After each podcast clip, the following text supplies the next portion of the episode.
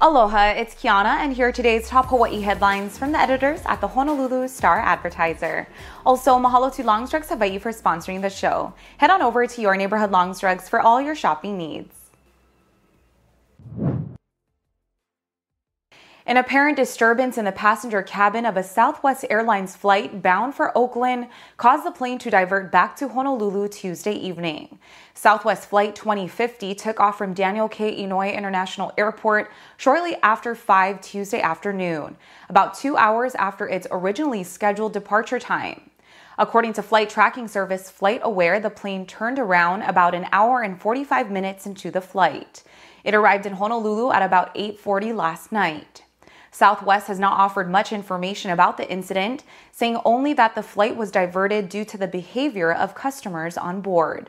Flight 2050 was rebooked and scheduled to depart at 2:45 this afternoon.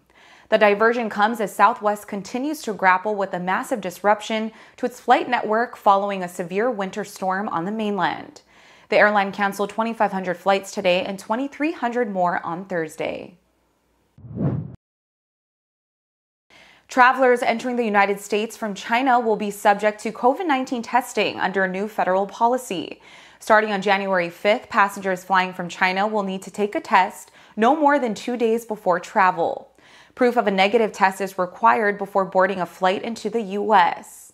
People who test positive more than 10 days prior to their flight can provide documentation of recovery instead of a negative test result.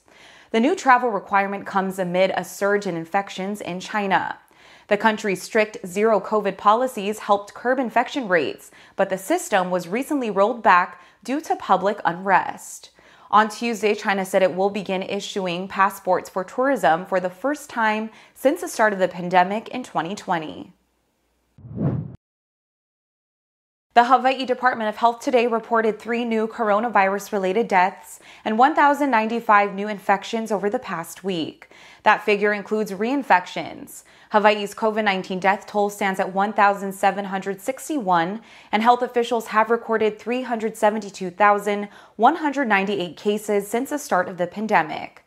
The state's seven day average of new cases remains steady at 156, compared with 158 reported on December 21st. The actual daily average of new cases is estimated to be higher due to unreported home test results. The state's average positivity rate increased from 5.9% last week to 7.1% this week. There were 11 cases per 100,000 people, down from 11.2 last week. By island, there were 697 cases reported on Oahu, 148 on Hawaii Island, 140 on Maui, 79 on Kauai, 4 on Molokai, and 3 on Lanai. Another 24 infections were reported outside the state. The health department said that 78.8% of Hawaii's population has completed the primary series of COVID vaccinations, but only 22.9% of those eligible have received the new bivalent booster. The second leader of a conspiracy to kidnap Michigan Governor Gretchen Whitmer was sentenced to more than 19 years in prison today. Barry Croft Jr., a 47 year old trucker from Delaware, was a fourth and final defendant in a federal case involving the kidnapping plot.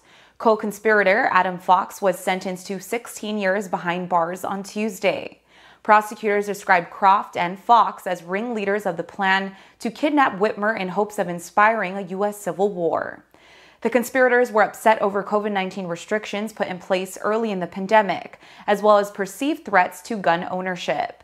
The FBI was secretly embedded in the group and broke up the scheme in 2020. 14 people were arrested. The search continues today for a missing California man who was last seen swimming in the waters off Kauai on Sunday. According to the Kauai Fire Department, 56 year old Prakash Shroff was swimming at Anini Beach with two family members when they became distressed.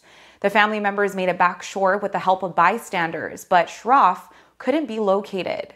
Firefighters, Kauai police, ocean safety lifeguards, and the U.S. Coast Guard searched for the missing swimmer, but was unable to locate him. The search team had reported low visibility, a strong current, and large surf in the area. Officers of the Hawaii Department of Land and Natural Resources Conservation of Resources and Enforcement joined the effort on Tuesday. The multi agency search for Shroff resumed at daybreak today. For more on these stories and all the latest headlines, subscribe to the Honolulu Star Advertiser. Visit Hawaii's top source for breaking news online at staradvertiser.com and download the Star Advertiser mobile app. Mahalo, have a great day, and we'll see you back here tomorrow.